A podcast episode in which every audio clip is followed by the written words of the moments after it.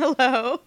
Uh, welcome to this week's episode of Nerdy Neighbors with What's your up? with your hosts India. And Joe. Hi. Each week we're going to talk about a different aspect of nerdom and beyond. And this week we are talking about Fantasy. We're talking about uh like fantasy, dragons and magic and dragons, magic, swords, Dwarves. elves, dwarves, it's good times. all the like. Unicorns, maybe? Possibly. There's like one with unicorn. I might want to talk about unicorns. We'll probably end up talking about unicorns then. It's a pretty good time. Cool. So this is actually Joe did most of the research for this. Yeah, I once so- again just looked at the Wikipedia article I did the not fantasy just look- genre. Oh wait, you did? I mean, yeah. Oh, I thought you said I did. I was like, hush your face. I did way no, too much No, Joe did real this. research this week because he's an adult and has Um, time this week, whereas I had lots of time last week. It's okay. It happens. It worked out real well.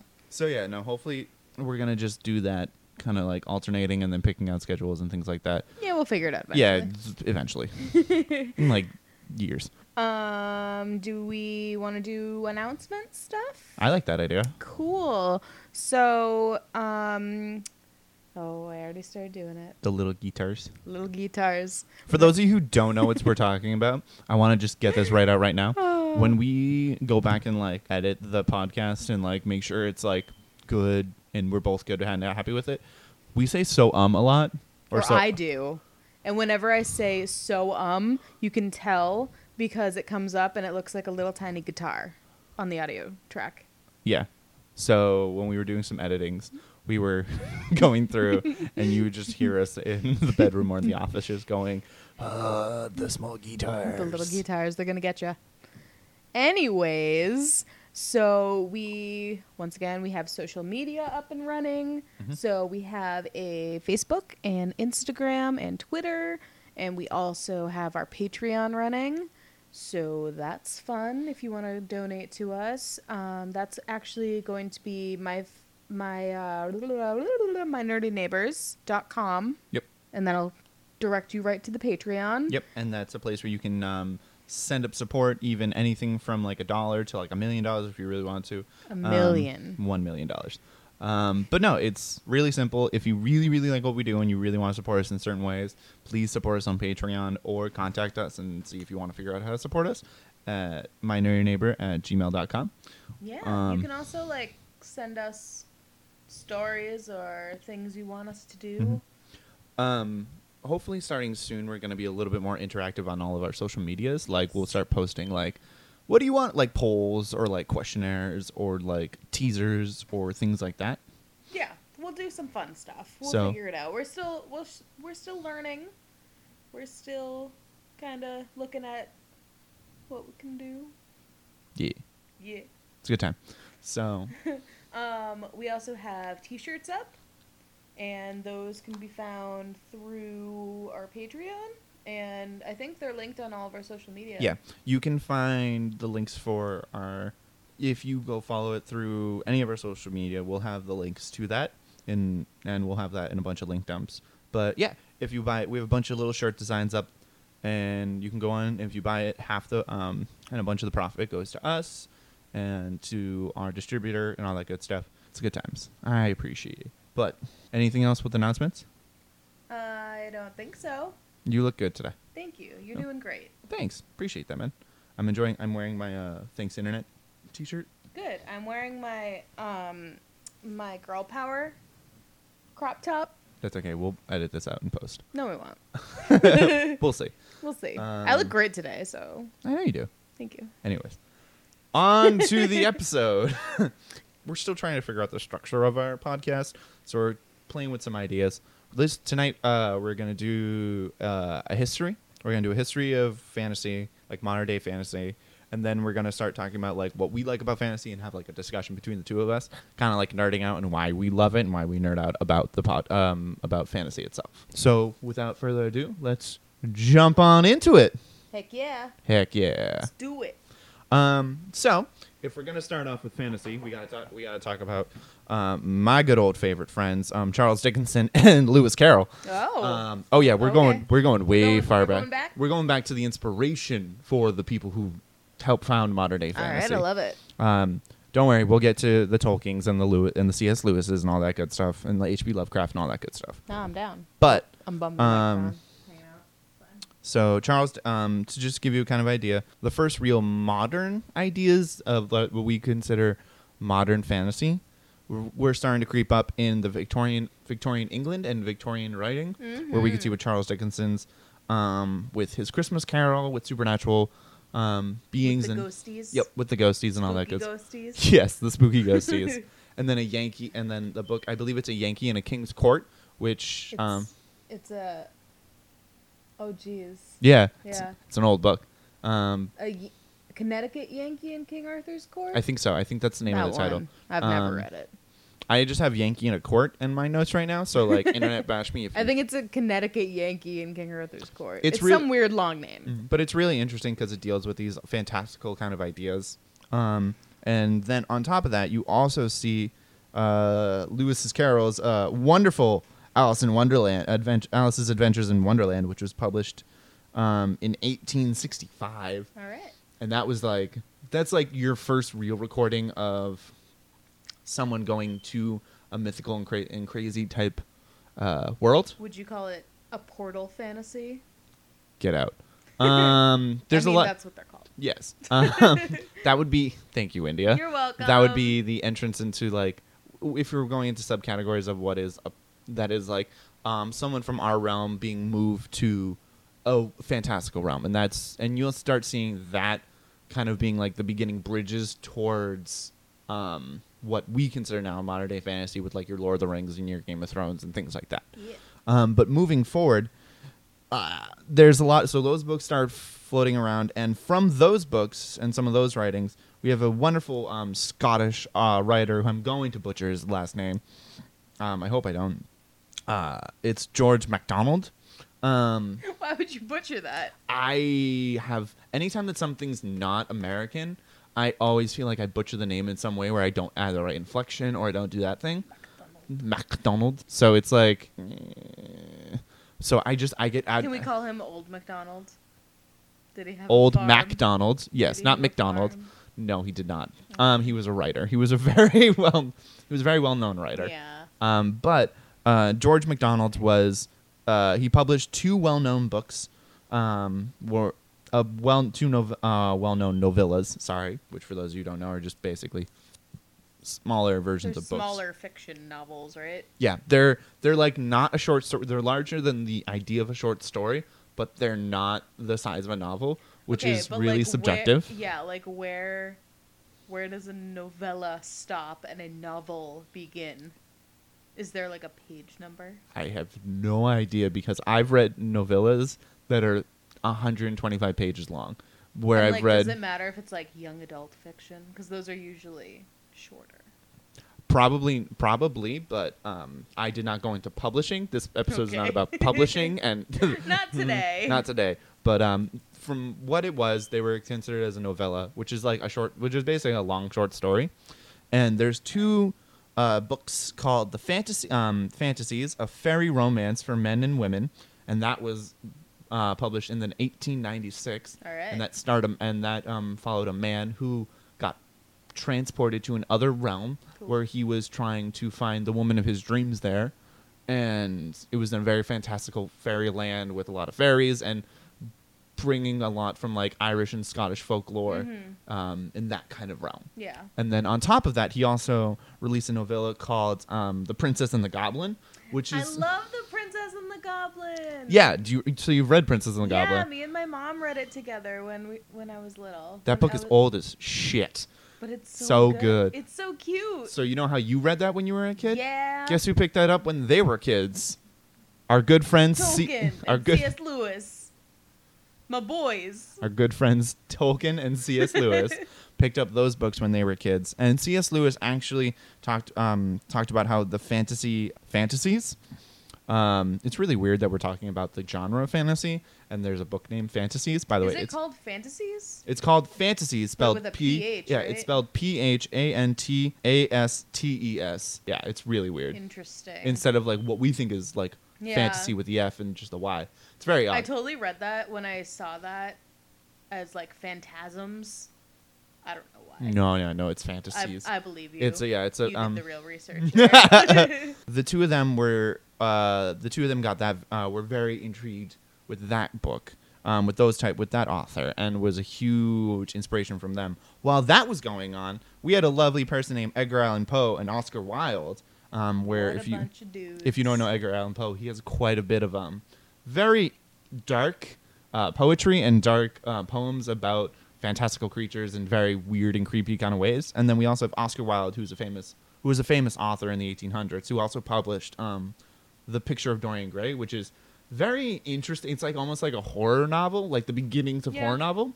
Um, and while Well, is this also when like Lovecraft was doing stuff, or is this No, no, no, no, no, no, no, we're getting to that. We're I'm getting to sorry, that. I'm sorry. hold on a second, we'll get to the history things. Okay, I'm, we, I'm I got a timeline going on. um, while those guys were writing out their stuff, um, a young H.P. Lovecraft Oh, started reading up on all of these things. That's why I said if you wait a second, you'll listen.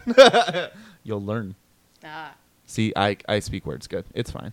Speak words Uh, good. Speak words good. You know so what I'm smart. so smart. While that was happening, um, a young boy by the name of H.P. Lovecraft um, started picking up those books and was falling in love and creating his own little stories. Mhm. Um, and then the first, so the first real father of fantasy um, is actually um, George MacDonald, who created this kind of portal world. And then on top of that, very quickly after um, that was published in 1896, um, a young man by the name of um, Franken uh, Franken Bonham, I believe that's his name, Okay. L. Frank Bonham, um, published and wrote uh, The Wonderful Wizard of Oz in Yes. 1900, which is one of the first full fantasy novels ever to be released, um, which was really, really exciting.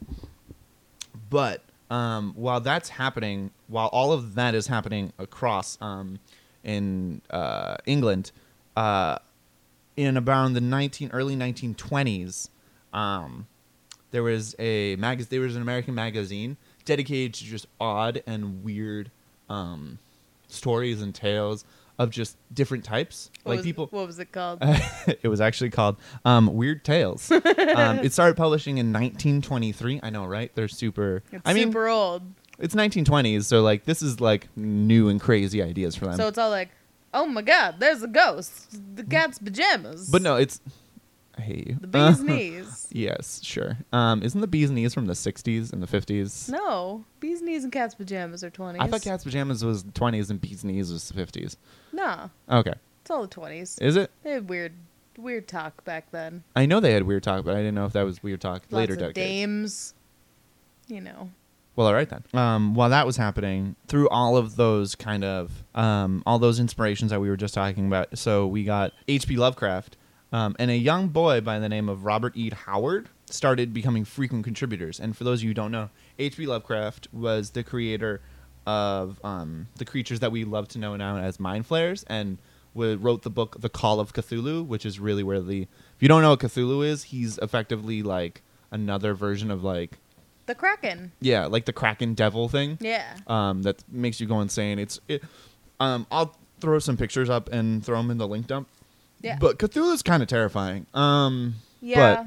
yeah. on top of that, um, besides H.P. Lovecraft, we had Robert E. Howard, who was actually the original, um, the creator of Conan the Barbarian.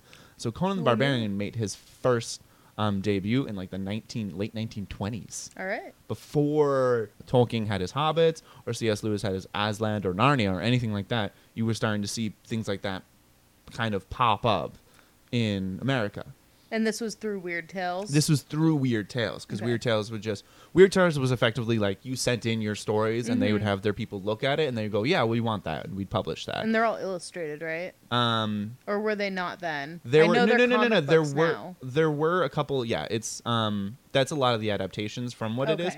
Um, in Weird Tales, they would have like cover art, and then they would have like maybe if the writer sent in a couple of illustrations, Mhm. or if the friend, if like the writer had a friend illustrator, they would send in those like accompanying it. Gotcha. But most of the time, it was just weird stories. So they're just like short stories Yeah. that are in like a journal-y kind of thing. like a mag, like a journal magazine Yeah. thing, like where they would post that. It's like It's like you when you get like a weekly poetry book or something like that, like that kind of concept. Mm-hmm. Gotcha. It was really cool. I'll send a link dump down to their website. They have a lot of really really cool uh, covers and a lot of really really cool stories where you can see a lot of the branching from. Sweet. Does it still exist? Like, do they still I believe things? so. I believe there's a blog Okay. that it's turned into kind of like an online blog. Cool. At least that's what I've kind of Discovered.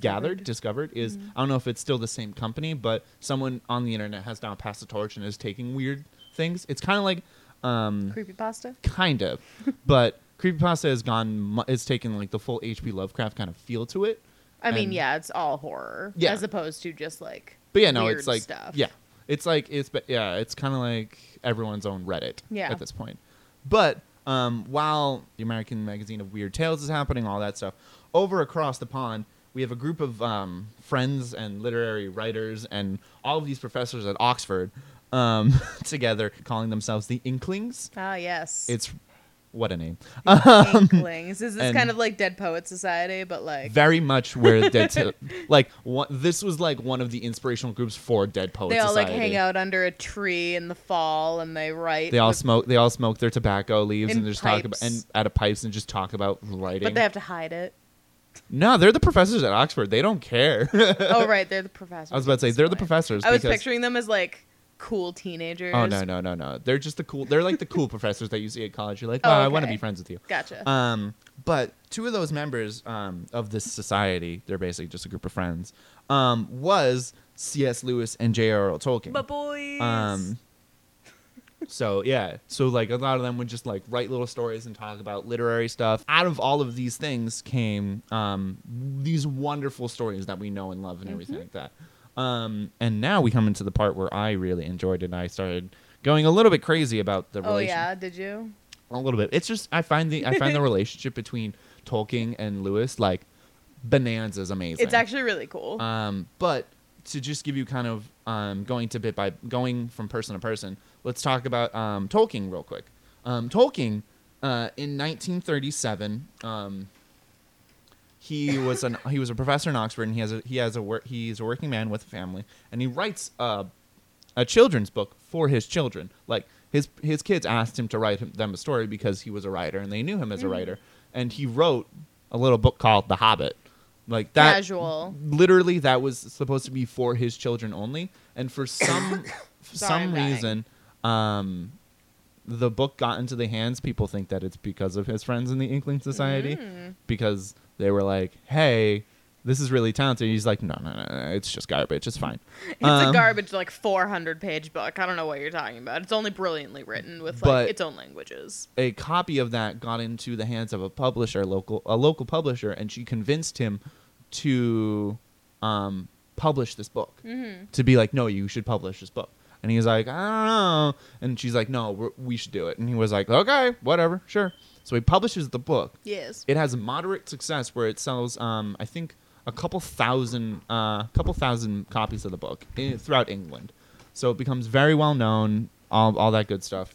Because of how successful it is, because of its commercial success, the publisher started talking about having, talking about a sequel. And 20, 20-ish years later, Tolkien lands down with this gigantic tome called The Lord of the Rings Well, with you the know, Lord of it the- had to be perfect. Um, Tolkien had a very interesting way of writing, um, in the sense that he would go, he would painstakingly go through the detail of his, because at that point, Tolkien then took the inspiration that he learned from George McDonough, um, McDonald, sorry, about all of the information, uh, like all of the fantastical worlds and everything like that, and he just set the world. He just made his own world because he he did not like the idea of connecting things. He did Mhm. not he, which we'll get into in a little bit later in a funny story, but um he he just like he liked creating things um and the connections to the real world were very symbolic Right. like when he originally created the lord of the rings um it was heavy handed with christianity and heavy handed with norse mythology and all that stuff Mhm.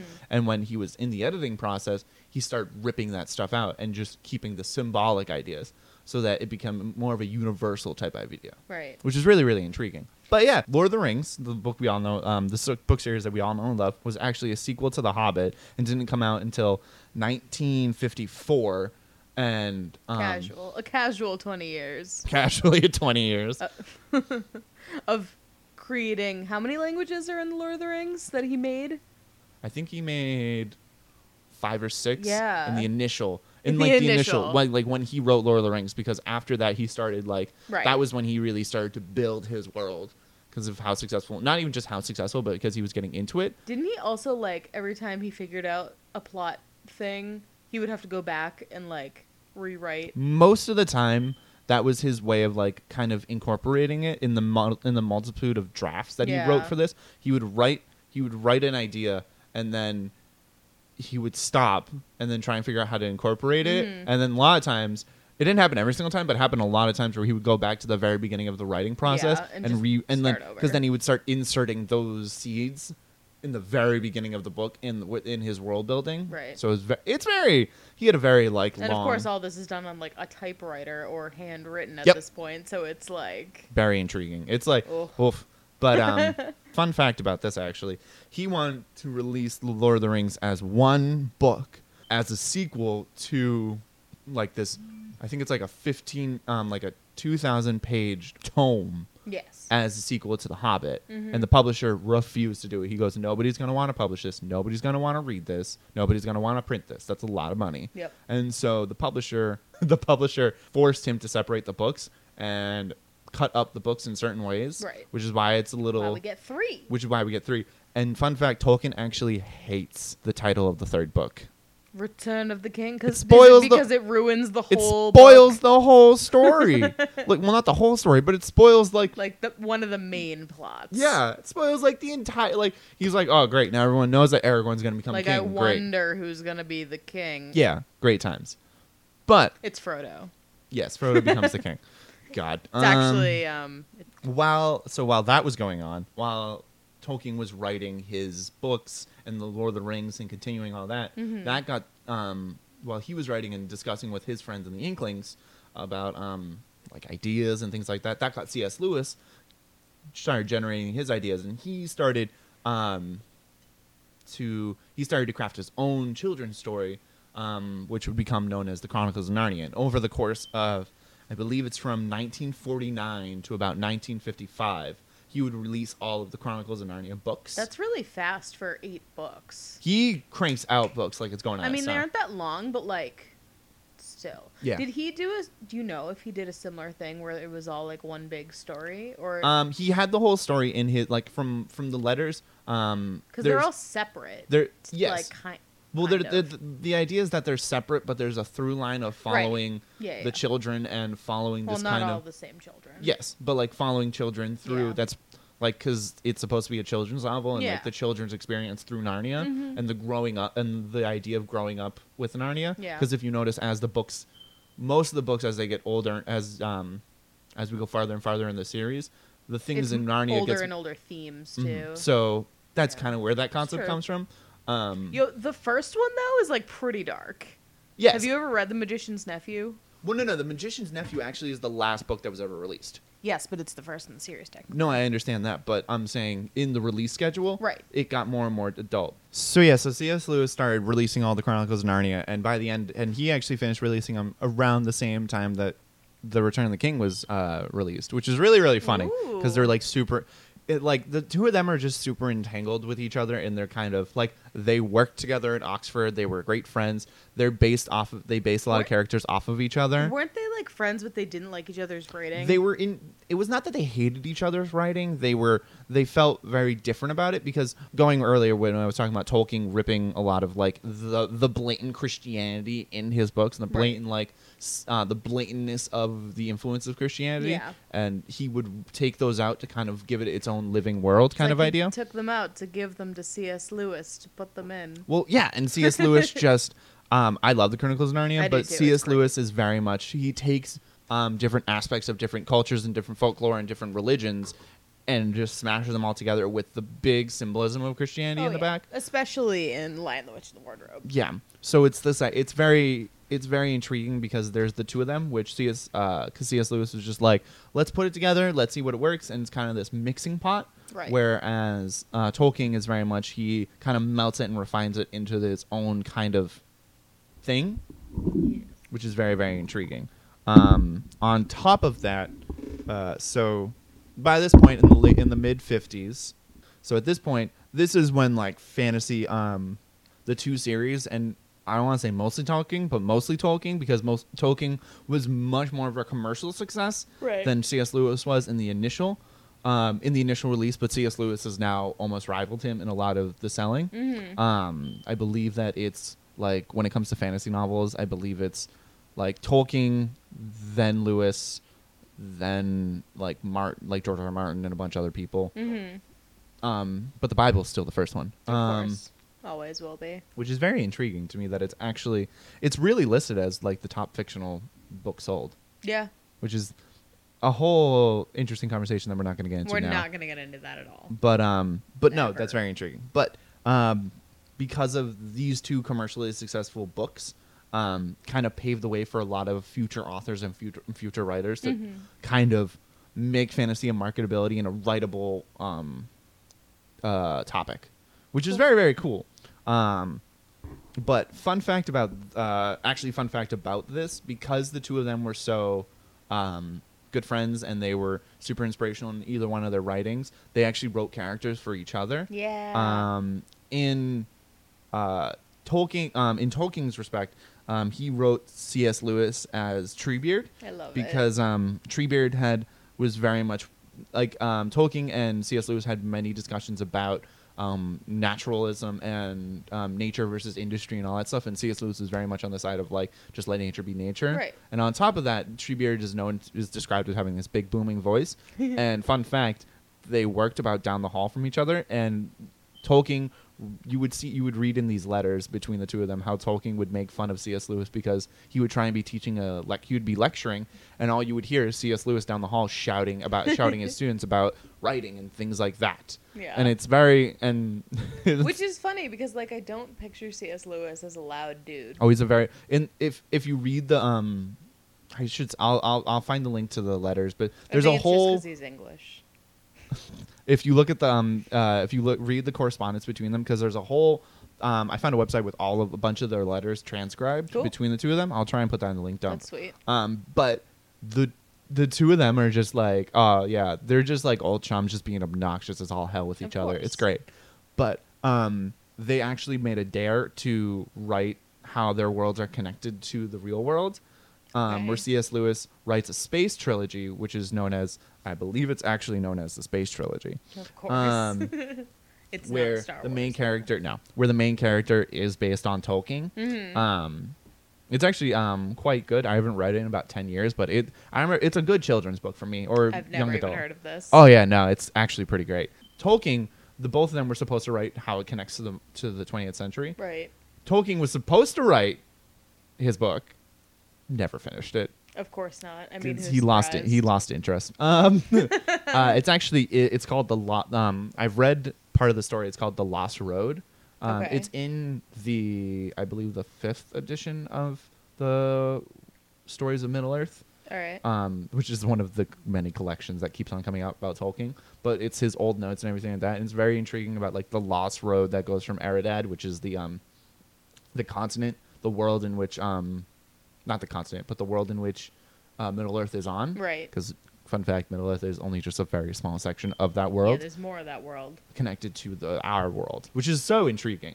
But right. um, now we get into the um, what I like to call the the shroud of the Tolkien era. Ah, yes. Um, because honestly, nothing really, at least from mentionable, nothing really came out that like really broke the broke commercial success as much as um, the Lord of the Rings did till the mid seventies. okay. Um, and that was the Chronicles of Shannara or Shannara. Shannara. Shannara, thank you. Um, I'm terrible at pronouncing things. Which there's a there's an interesting cu- there's an interesting ada- adaptation of it on Netflix right now.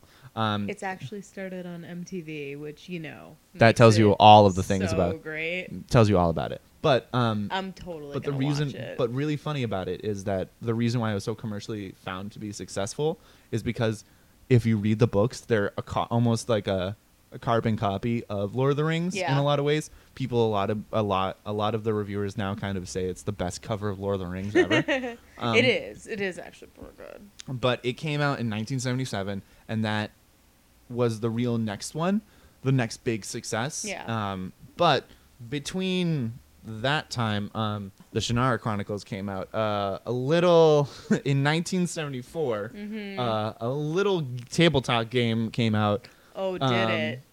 called uh, Dungeons and Dragons, And which was made by. Gary Gygax, uh, Gygax and Dave Arneson.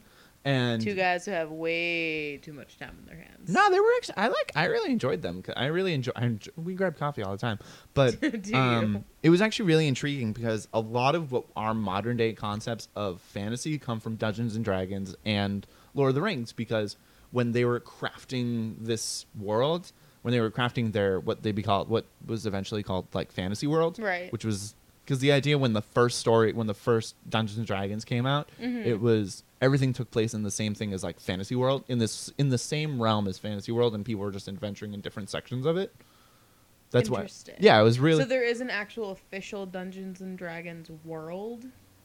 kind of it's it's adapted through the different editions but Okay. in the different editions like um like right now it's the forgotten realms which is produced by which was made by wizards of the coast which is like people who are doing Right. it now Yep. but yeah back then it was like fantasy world so like the idea is that like everyone would go check out the same dungeons Mhm. because you only had like three or four Right. and you it was that kind of concept Interesting. but the main reason why I find it intriguing is that you this is kind of where you s- start to see the true melting of fantasy because they take the concept because Gary Gygax and Dave Arneson took the concepts from Lord of the Rings, Mhm. um, the creatures of Lord of the Rings and H.P. Lovecraft, Right. kind of put them all together and took the concepts of like the heroes of Lord of the Rings and Conan the Barbarian and Right. that kind of viscerality and that kind of thing, and kind of mushed them all together into what we now know as modern day fantasy. Right. Which is really really cool.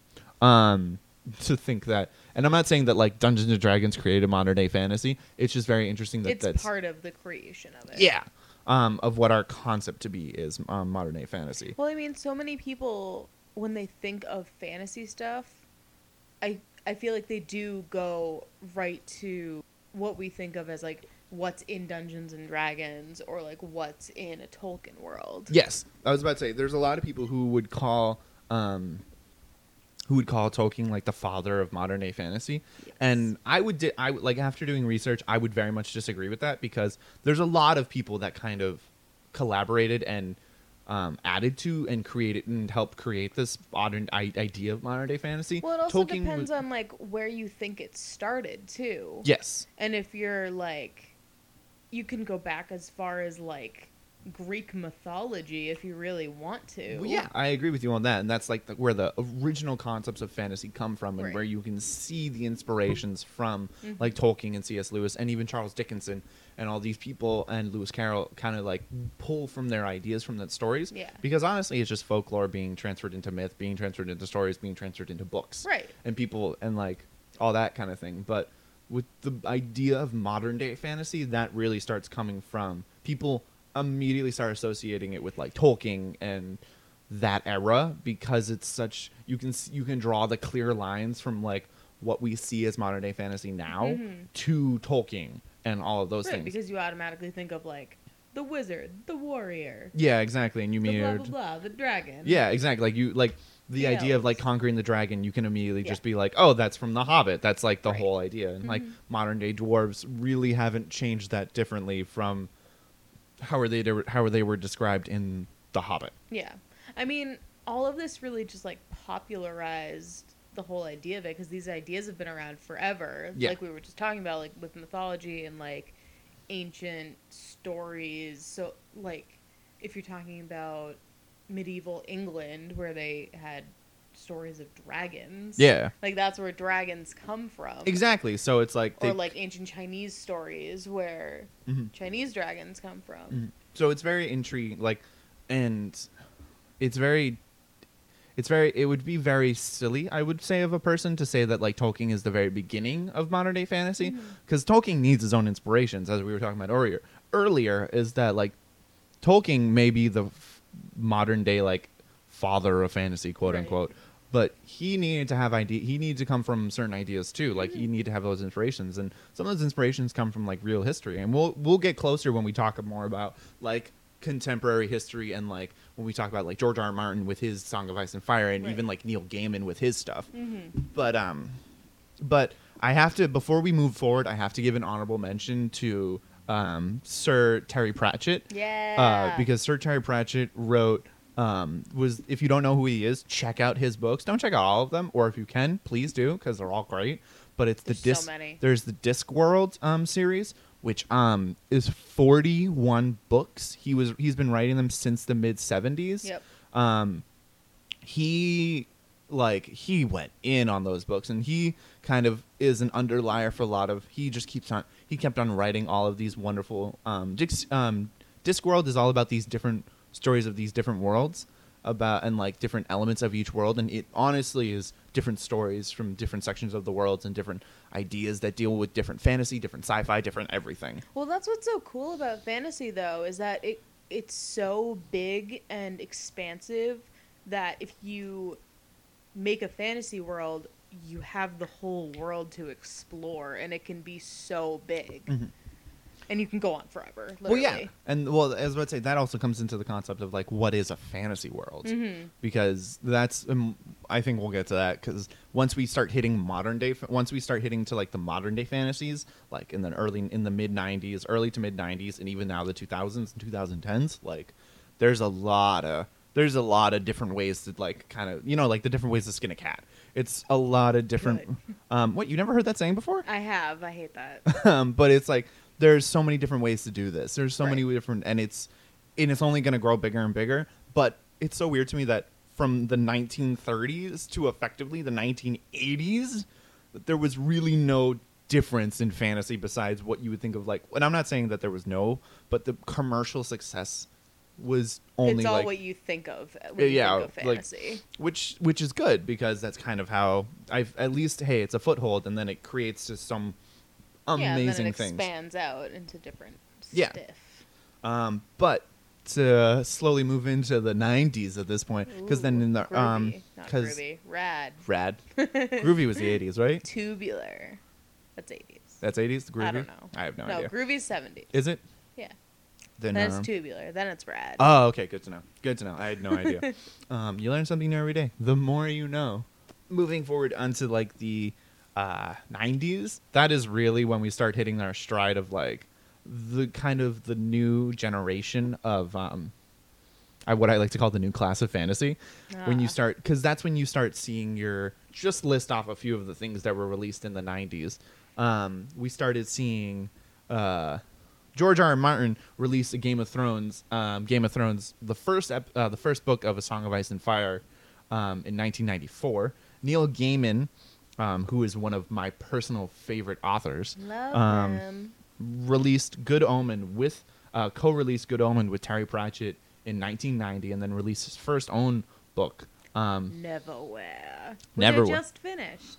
It was really good. was it? Yeah, it Good. was. I liked it. um, Neverwhere in 1996, and then he released Stardust, um, which was which is adapted into a wonderful movie it's so good. It's in so cute. 1999. And all while that's also happening, we still have we still haven't even hit J.K. Rowling, who Yeah. released um, Harry Potter. the slew of Harry awful, Potter, the slew of Harry Potter books at the end of the 90s. And all while that's also happening, we still have um, like the we haven't even talked about like film and like that stuff because that's when Mhm. we had like the stories of Hercules and Xena Princess Warrior. Yes. Because Xena Princess Warrior was like, I watched that every Saturday. but like that also had a huge help in getting people back interested to fantasy because fantasy kind of went kind of went It into a dipped. dip when in the 80s when the giant um like uh you know when the churches went crazy over Dungeons and Dragons and things like that. no. that oh, you never read about that? Oh yeah, Is there's it like Satanic Panic? Oh, yeah, no, like- Fantasy Panic. no, it's straight up satanic panic. Oh, like it's part of Satanic Panic. it's like the idea that like because of Dungeons and Dragons, because this fantasy realm, doing, like, like, witchcraft, witchcraft, yeah. wizardry, like it is it is uh, a sin against God, like it's a sat like so like in media culture, a lot of it kind of took a dip away Mhm. and was like ah because they just didn't want to get the hate for it. yeah, which is okay because I mean everyone's still freaking out over Star Wars at that point, so because um which is fine, but um but no, moving on to like the '90s is really when fantasy started making a slight resurgence with a lot of like the wizarding world, and that's when you start to see the different um the different starts of ver- different sorts of variety when it comes to um fantasy and how you can do fantasy. Like Mhm. that's when the idea of like urban fantasy started coming into the idea. Yeah. Like um Neverwhere like um Neverwhere was really one of the first kind of books to deal with like Yeah, because that's I guess it's kind of a portal fantasy, but also it goes back and forth between the real world and the like underworld. mhm. Um but yeah, it's it's But it's also like- urban because it's based in London. but not even like I wouldn't say urban fantasy is like it has to be set in a city or things like that. But I'm saying like it's something that directly connects to. It's not in its own separate world, and it directly connects to it. Like you know how in Harry Potter they go back and forth from the from the Muggle world to the Wizarding world Yep. all the time, Mhm. and there's these weird kind of like parallel universes kind of living together. yeah. There's a But lot they're of like invisible to Mhm. normal people. and yeah. it's like um like one of my favorite comic book series hellboy has a huge amount of that where you go into like the monster side of the world where you kind of see these different things um also great films. I was gonna say thanks, also- Guillermo del Toro. i was also going to say great comics um they are also great comics. but then also this is where we start to see the rise in different comics coming in like True. um like one of my hands down like if you have not read sandman So good. ple- by Neil Gaiman, please do yourself a favor. Sandman and like none of these places, none of these people, and none of these things are supporting us in any way, shape, or form. We just love them, for the record. Um, but if you have not read Sandman, Sandman is a great one that came out in the '90s, and then like no, Sandman, Sandman Oh, started no. coming. Sandman came out in the late ni- late eighties. Yeah. it's a comic book yeah, because he was in the middle of producing that. right when it You're came out. Um, But and like now it's expanded so much. Like Saga is such a big one. what Which- saga? Saga is a recent comic book um, released by Image Comics, and it's it's kind of a sci-fi fantasy, which is interesting because that started also becoming kind of a mixed genre thing, Mhm. where sci-fi, horror, and fantasy all kind of weirdly combine at some points, and there isn't really an ending to each one, depending on what author you're reading or what movie or whatever. Well, yeah, I was about to say that. Well, like that's the, one of the big arguments. That's a huge argument I, Yeah. I learned about Star Wars is whether or not people talk about if it's sci-fi or fantasy. Yeah. or if it's like Because it's kind mix. of both. It's a science. Well, I always say it's a science fantasy right. because it's it's um It's science opera. Science fantasy science opera. op- yeah science fantasy opera, but um that kind of concept of like mixing all of these things together. Yeah. But It's just so loosey goosey. yeah, but um but like comics also play a huge role in the '90s and early Mhm. 2000s to kind of usher in this new era of like fantasy. And then while that all of this like is starting to turn and boil and everything like that, and like the book like um, George R. R. Martin started releasing more and more books. Um, who who is a really good writer? If you have not read, the, it's a li- it's very graphic. I'm gonna give that warning now. It's very graphic and very adult oriented. Yes. If, So if, you're you not haven't seen the TV show or yeah, if you have not heard the TV sh- uh, the TV show of the same name, Game of Thrones, Mhm. um, give them a check out. They're pretty good. They're pretty they're pretty um, racy they're, and they're dense. Yeah. Also. when all of this started to come out and everything like that, uh, that led to honest um, that led to a big resurgence and all kind of culminated in my opinion like in the early 2000s all culminated with like the Peter Jackson's Yep. uh, Lord of the Rings trilogy that came out Mhm. the movies, and I know I'm gonna get a lot of flack for like people because I really enjoy them. I think they're one of the best adaptations of the books that you can get. Um, Lived my whole middle school life for Lord of the Rings. it's true, um, I but had, I had all the hobbits on my binder. I'm so proud of you. I'm glad. That's okay. I had way too many. I, I I like would watch them on repeat when I would get home from school and like all that work. I think my AIM screen names had to do with hobbits also. Love you. I love it. um, but li- like living in that idea of like fantasy then started resurging and then you would start seeing a lot of fantasy novels coming out or a lot of fantasy movies coming out and just this uh, like ungodly pref- plethora of fantasy things to come out and yeah.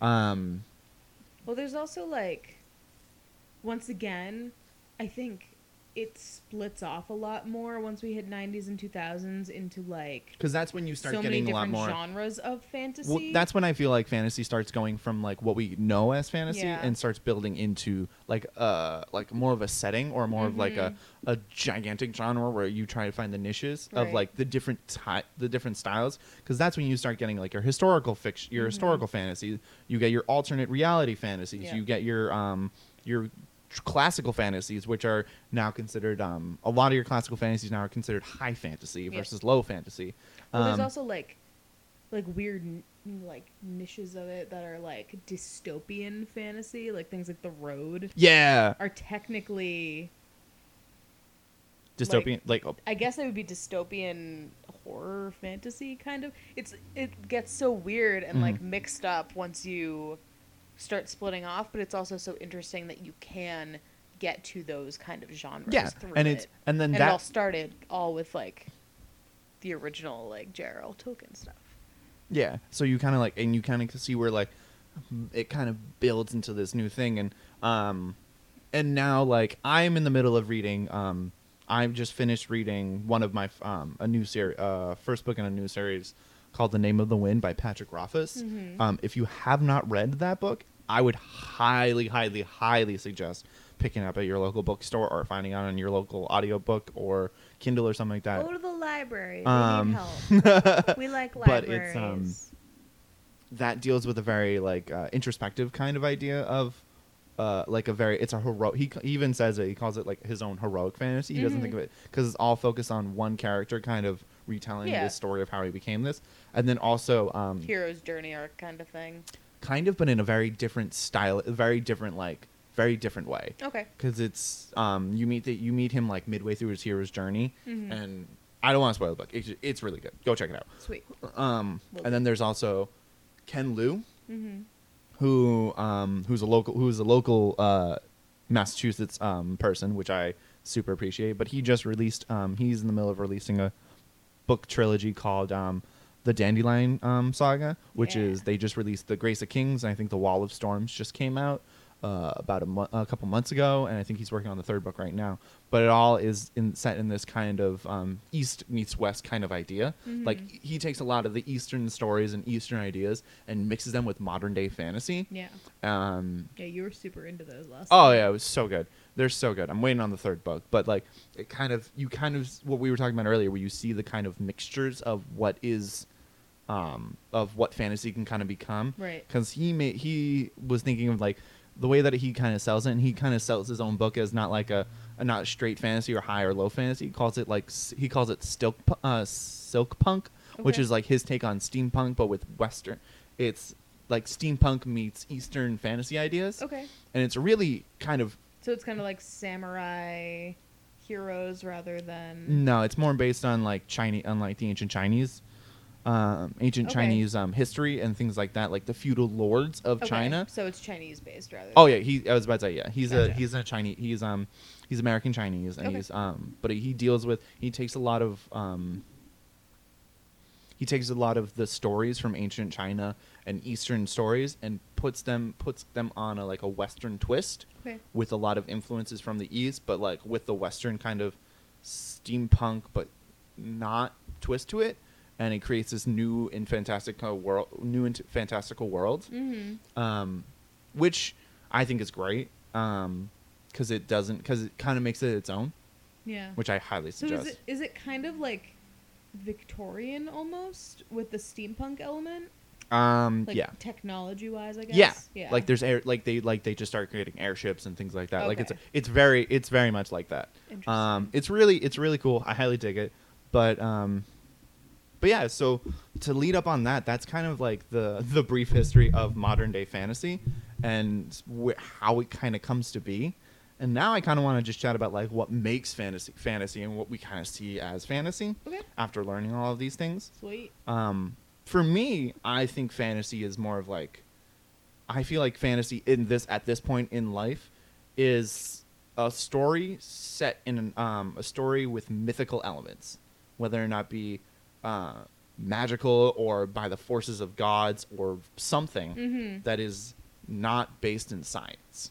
Yeah, I would say something that's completely created or it has some element of supernatural to it. Yeah, which is what I always yeah, because I think it's the idea of like having that unanswered question and just having like it be magic Yeah. or having it be um the gods say the power, which well, is the whole thing with fantasy is that it's based in imagination rather than reality. yeah, it's based in the yeah, and you can ta you can trace that all the way back to like the Greek and the Roman um, pantheon and the Greek and Roman stories of Mhm. gods coming in and doing their magical powers and everything like that. Because that's imagination where they didn't know, like science Mhm. or physics or something simple that we know now, but it wasn't explained, so it was basically created. Yeah, which is which is I think a really kind of like a cornerstone of what is fantasy at this time, Mhm. and kind of just making it into what your own thing is. Because at this point, and a good example is George R. R. Martin's A Song of Ice and Fire and the Game of Thrones series, Mhm. um, is effectively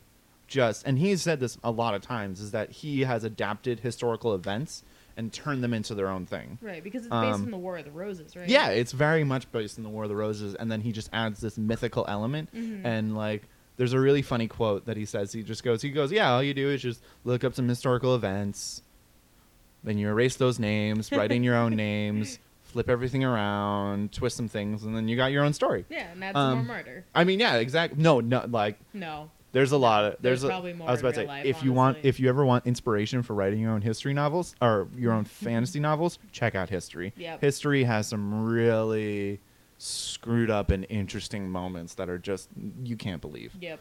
Um, but on that, like it's it's very intriguing to see kind of like the what is the reach of fantasy and how far it can kind of extend to because you get the Tolkien now that we've talked about is like what Tolkien's kind of like life is and what his and what his life work of what I, I core idea of fantasy is and kind of going all the way to like I want to say like Neil Gaiman with um, with American Gods, hmm um, Which I'm reading right now. which is a wonderful book, but it's very much like an alternate. Like the gods are real, Right. and you kind of meet them in this weird. You kind of meet them in this weird like pseudo aging style, and like the world, like the gods are truly do exist, and there's magic in this world and Mhm. everything like that, and you kind of are passerby. And, But it's interesting because it's so much more based in reality at that point. Mhm. But just to see where the difference is, is like to see that, and some people still do, like you still have George R. R. Martin who creates his own world of Westeros, and you have these. Sorry, the door bothered me. This door got ruined my brain. I'm sorry. Um, brain. brain, brain, brain, brain. Um, but like the world of Westeros Mm-hmm. is his own like creation of what the world is, and his own kind of yes, he took a lot of concepts from historical like history and things like that, but he kind of crafted it into his own realm Right. that mirrored some ideas. And Tolkien, who definitely mirrored some of his, um, some of the stories that have happened in the world and things like that. Mm-hmm. But it's interesting to see characters like um, see people like Neil Gaiman or um, or J.K. Rowling um, kind of create these parallel universes that do a lot different things and things like that. Who are there's these fantastical mythical elements into the world that are magical and are fantasy by their It's concepts. fantasy based, but it's also based in reality. Yes. As opposed to being a whole different, separate world. Yeah. Now it's kind of combined hmm with regular fiction. But it's like, but what do you mean, like regular fiction, as in like, As in, like, believe. it's just a story about people that don't exist. Yeah. Is the basis of fiction, whereas fantasy is a part of fiction. yeah, Know what I mean? No, no, I get what you mean. I get Yeah. what you mean. Um, and it's like that's how I kind of see it, and it's very interesting to me on that concept. Mhm. And like I feel like fantasy itself, at the core of what fantasy is, it's a story about um, something happening with people with mythical elements that are included into it. Um, but a lot of people, but that in itself can lead to di- very different, a lot different stories, Mhm. as seen with the authors that are fantasy and things like that. Yeah. Because if you look at it, you have Harry Potter, who's all magic, and all these different stories. You have Martin, you have George R. R. Martin, who has these stories of like Jon Snow, um, Ned Stark, uh, Cersei Lannister, and all these different characters, and Daenerys Targaryen with her giant dragons, and you have all of these different fantastical elements that, and even like Tolkien with his uh, Frodo and Aragorn, all of these very interesting concepts and these very mythical ideas and magic and all these different things. Those all fall under the what is known as the umbrella of fantasy. Right. But then you also can look at the concept of like Neil Gaiman or my favorite, one of my favorite um, graphic novels, Fable, the Fable novels, Yeah. which are all about dealing with um, when fantasy, when um, fairy tale creatures come, come into the real world. they come into the real world and they have to live in the real world and they have to live live in New York City Mhm. and like they have to kind of deal with that Yeah. and kind of trying to hide their world away. Um, which, by the way, if you have not read that book, um, that graphic, no- that series, I highly suggest it. It's a very adult themed, but it's really, really cool. It's like the Wolf Among Us. Yes, it's ba- um, the Telltale game, The Wolf Among Us, was based off of that book series, uh, that comic series. Um, but yeah, it's Which we never finished, by the way. we'll get to that. We'll, we'll do it. We'll do it. Um, so that leads to is that what you kind of think um, fantasy is? Yeah. Is that next? What are your thoughts on like what makes fantasy fantasy? I mean, it's like what I said before. It's just a story that's based in some sort of imagination, whether it's based in the real world with fantastical elements or supernatural elements, Mhm. or if it's its whole separate world. Yeah. But I think most people, when they think of fantasy, originally think of the whole separate world thing. Mhm. And I think that's where that interesting concept of it kind of like smushes together a bunch of different genres once we hit modern fantasy because that happens. Like it's very interesting, kind of seeing it now in like the contemporary style of fantasy. Yeah, the contemporary style where it could be literally anything as long as there's some supernatural element to it. Yeah, like Or, like, like- the TV show Supernatural. Yeah. Good but example. like, would you consider that a fantasy? I would consider that. I would actually consider that uh, a fantasy, a fantasy horror TV show Yeah. because there's fantastical elements. You get these kind of ideas. It's very weird to me to think about that in that concept because it's so set in modern day. But Mhm. I consider American Gods fantasy. But it's like like things like Doctor Who. Also, would you consider that fantasy or would you consider that sci-fi or both? I would consider that science fiction okay. because that the crux of Doctor Who is science. Mhm. Like he's fantastical and he does these fantastical things, but like then we get into the conversation of like sci-fi, where the difference between, in my opinion, when we But look, it's sci-fi fantasy. no, I still consider Doctor Who 100% sci- science fiction Okay. because I consider it um, because when I say when I think of science fantasy, I think of Star Wars because Star Wars has like science elements to it, but there's the magical power of the Force, Right. And there's this mystical, mythical power that's working around it, as opposed to like Star Trek, where Star Trek is 100% science fiction. It's Right. all based in science. It's all based on this technology, Mhm. and I would say like Doctor Who is very much about science and this super powered. Like he is a fantastical, crazy person, Right. but it's all based in this kind of science of doing things. Okay.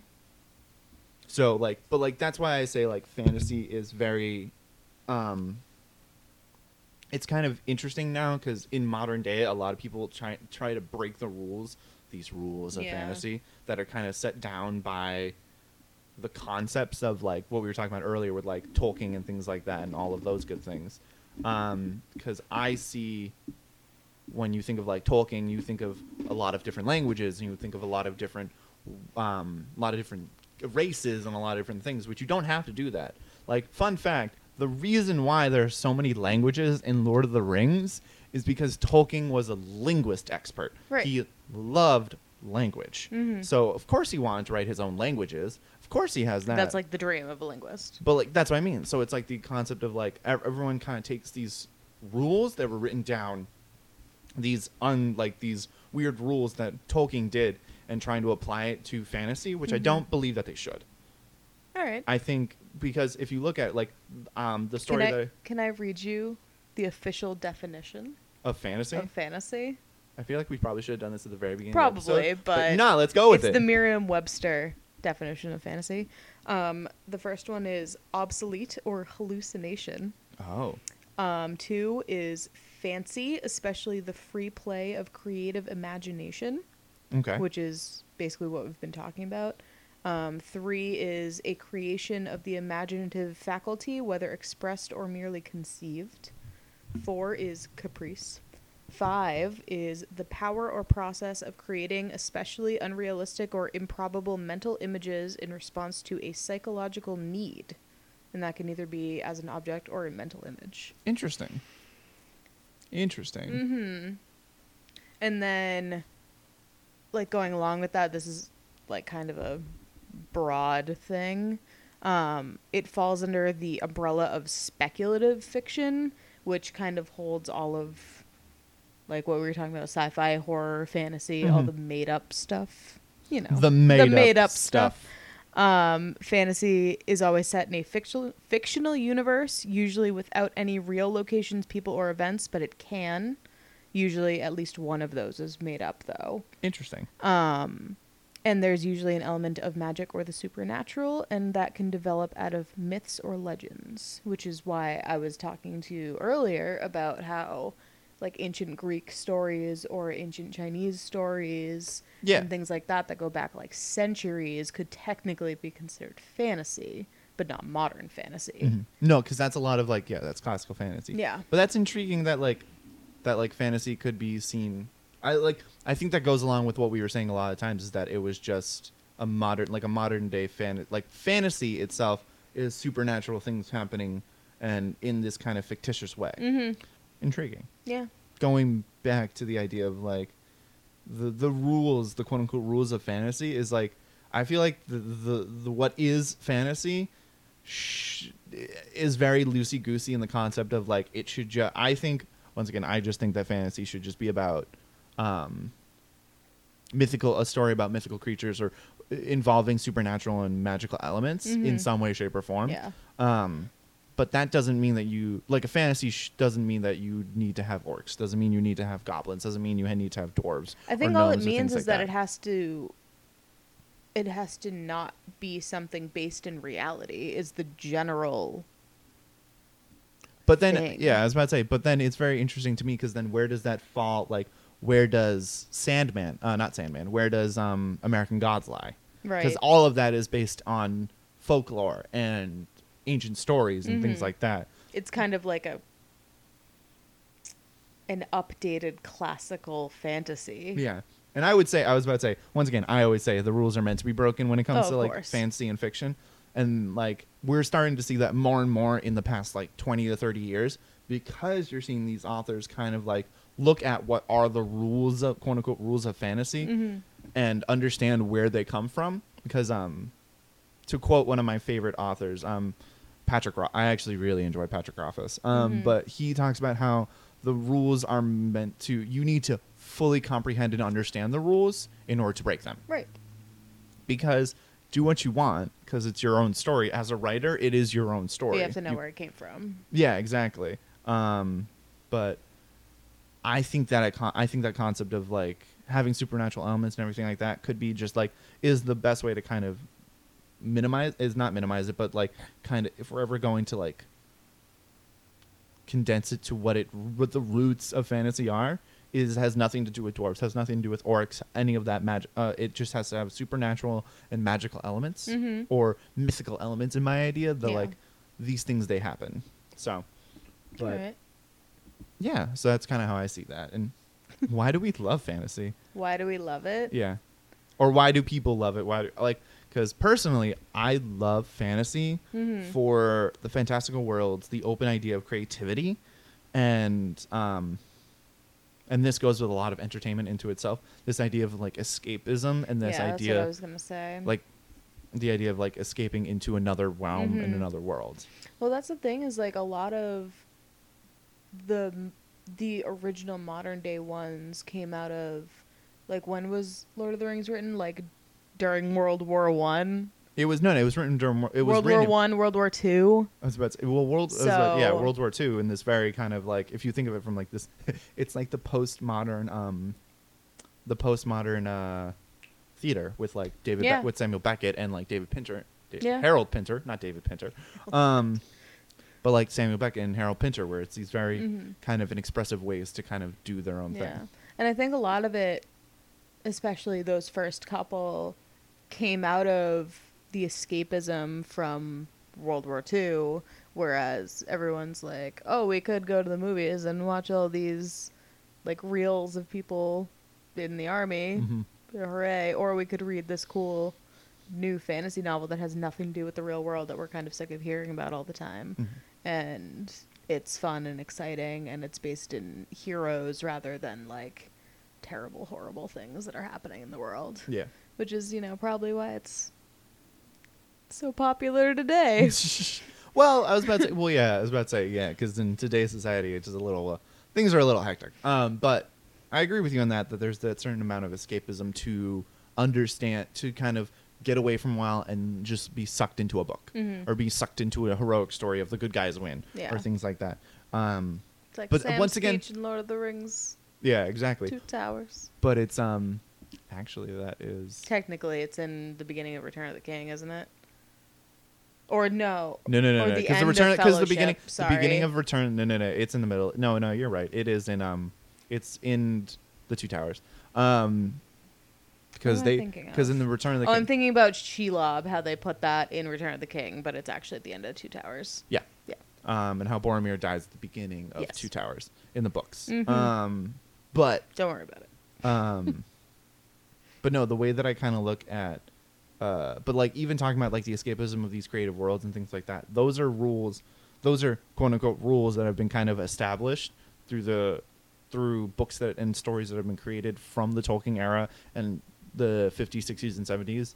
Whereas if you look at like the if you look at George R. R. Martin, George R. R. Martin has a lot of like the Song of Ice and Fire and um, all of those things. You can kind of see, and there's a lot of other writers that do it in modern day. I know Neil Gaiman does it too, where they kind of rip. As you can tell, we kind of enjoy these people. Um, no, no way. and they don't kind have all of the and even in um J.K. Tol- um J.K. Tolkien, J.K. Rowling, um J.K. Rowling kind of rips the a lot of themes and a lot of feelings that are happening in modern day society Mhm. and f- putting them into their books and kind of uh, another way to kind of digest what's happening in the world That's today. true. It's also like not like- purely escapism, but like almost an explanation or reaction to what's going on. yeah, I was about to say. I feel like it's very a lot of books are also very reactive to because um, a lot very reactive to the world that's happening around them, and that can and that's true, and that doesn't always have to be the case because there's some like I know some authors will say like, no, I just really wanted to write my story.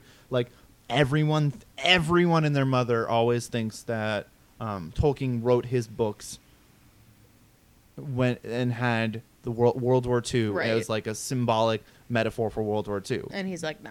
that's not true at all because Yeah. he wrote them as his own story. There were definitely elements that he brought from his wartime when he was a soldier in World War One. Right. But there's no he has no direct correlation. He's not trying to connect like Saruman to Hitler or things like that. Right. Um Just happened to all happen at the same time. yeah, it was just so it's all which I think you can say is like a kind of his creative react reactivity to the wars and to things that's happening around him. hmm Well, and that's the other thing is, I think people like it a lot because it is so creative, Mhm. And because it isn't based in reality, the rules don't really apply anymore. Yeah, that's what I always really enjoy. Um, so like you can have characters that can fly and use magic and walk on snow, Legolas, looking at you, and like things you only can imagine, which is Yeah, The whole and you base of and on top of that, you also get like these fantastical stories of like the chosen ones, or th- you always have like someone a ma- uh, a fantastical or a non so a not so fantastical person doing fantastical things, Mhm. like the boy that the boy who lived. Like Harry Potter, I feel like is a very good example. Is like Harry Potter until he was 11 years old. I might just get I might get roasted by the internet if I You're don't. right, this. you're right. Okay, good. that's when he gets his letter to Um, Hogwarts, Joe. Yeah. I want to make sure it was 11 and not 10. Um, but It's when he was 11. 11 years old, he kind of was thrust into this new world of and becoming this kind of hero figure. Mm-hmm. But at the end of the at the very beginning of the at the very end of it, he's just a boy who did some thing who like survived this thing and was thrust into this idea. Same thing with Frodo. Is Frodo was just a hobbit, a regular person from the Shire Yeah, who but he's kind of- related to Bilbo, so everyone's like, but it's the idea that he is a he's kind of a person who's just thrust into and he takes upon this mantle of I will be the person to take all of this and become this heroic figure and all that Mhm. stuff. well, Um, that's such a common trope too. yeah, and that's when you Like get so many young adult fantasy books. That's that's it. yeah. That's all of it. Well, that's like I was about to say that's like your main character half the time. Aragon.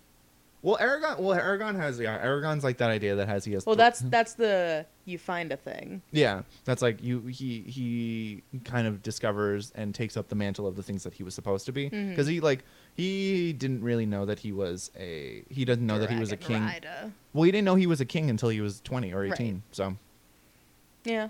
So there's also that whole trope of like the lost son thing, mhm. but there's so many. yeah, but it's a good time. I enjoy it. But no, I always enjoy fantasy because of the creativity, like mostly the creativity that it brews from people and that concept of like creating different worlds, which is why and I'm such a like a nerd for lore and backstory Mhm. and learning about what is what is this realm that someone makes and like what goes into making this realm or the world in which the person's working in. Mhm. So like I love learning about um I would I love learning about like and seeing and watching interviews and listening to interviews and reading them about like why Tolkien made Lord of the Rings the way he ma- made Middle Earth the way that he did, why C.S. Lewis created Narnia in the way that he did it, Mhm. why H.P. Lovecraft in created these creatures, be, and it's like because he was reading Edgar Allan Poe and Oscar Wilde, who had these very interesting and different ideas, and so that kind of generated things in his mind. Mhm. Well, I think a, a big part of it is I don't think people realize how much research actually goes into making a fake world. Oh no, there's so much research. Do yourself a favor if you're listening to this, and um, go and YouTube any any creative writer like fantasy writer uh, panel and discussions, and m- there's so much planning and figuring out, and they'll talk about how much effort they put into creating a world. And Oh yeah, wh- world creation is like it's nuts. Oh yeah, but it's like, like, well, we know people who do D and D Mhm. worlds, and it, it takes years. Like they don't even know what's in their world half the time. yeah, and it's like and that. it's the same thing for writers. Is like they don't even know what's there until they're writing it, and then they're like, "Oh, didn't even realize there was a mountain range here." yeah, well, exactly. guess I might like put it in there. Put Yep. some put some ghosts in there. they're like, oh, here's a mountain range. Here you go. Cool. Awesome. Love it. Um, so it's really it's really interesting to kind of see fantasy and like that's why I love it so much is because it's you're just seeing the window. I always see it as like a window into someone's brain and to Mhm. see like where they describe like how they think about a world, and you can and what certain things that people focus on in worlds. Like um, fun fact, no one pays for anything in Lord of the Rings. Tolkien didn't really care about money. True, it is all barter system, But isn't it?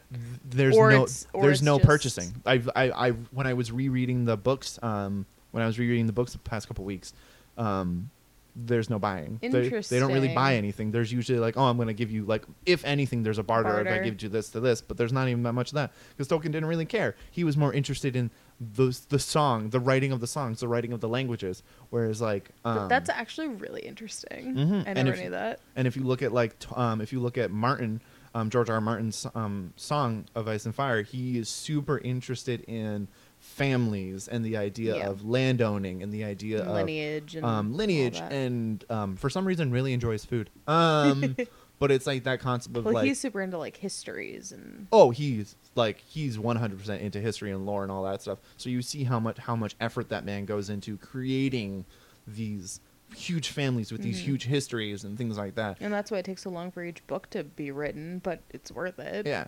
Um, and then you get to like my my one of my good favorites is um Patrick Rothfuss, who just op- um he's super into money. He loves commerce. Mhm. He loves the idea, and he created his own entire commerce system for his books and for his stories. Mhm. And you can start talking about what is important. What's the importance of a shilling versus a pound? Um, that's not the actual names that they use, but Right. like, but what is the importance of them in this world? And yeah, what's a and you dollar kind of slowly learn it through the story rather Yeah. than and it's um told. and people are always talking about it which is cool and intriguing to me so it's like they put their own personal interests within the fantasy world. yeah because it's like what what you kind of see what interests you in those things Mhm. like the idea of like i guarantee you the person who created um supernatural had a super interest in folklore stories and oh yeah, and uh, demonology, and like all that. demonology and like love the idea of love the his the stories of like Conan the Barbarian hunting things Mm-hmm. because you can see it in the way that they write and the way that they kind of work because um but yeah if you look at supernatural it's this craziness of like you can see the connections to monster hunters and things like that and you can see where the influences and what that creator's interest lies in Mm-hmm. so but yeah no that's why i love i love fantasy for the history and the personalities behind it so All right. Nice. Cool. but yeah so why do you nerd out about fantasy I mean, I just think it's it's so much more fun than other things. Like I I like good regular fiction, but it's so much more fun when there's things you don't expect. mm-hmm. I guess. So I like having the element of magic or creatures. I love love a good creature. Mm-hmm. Love a good creature.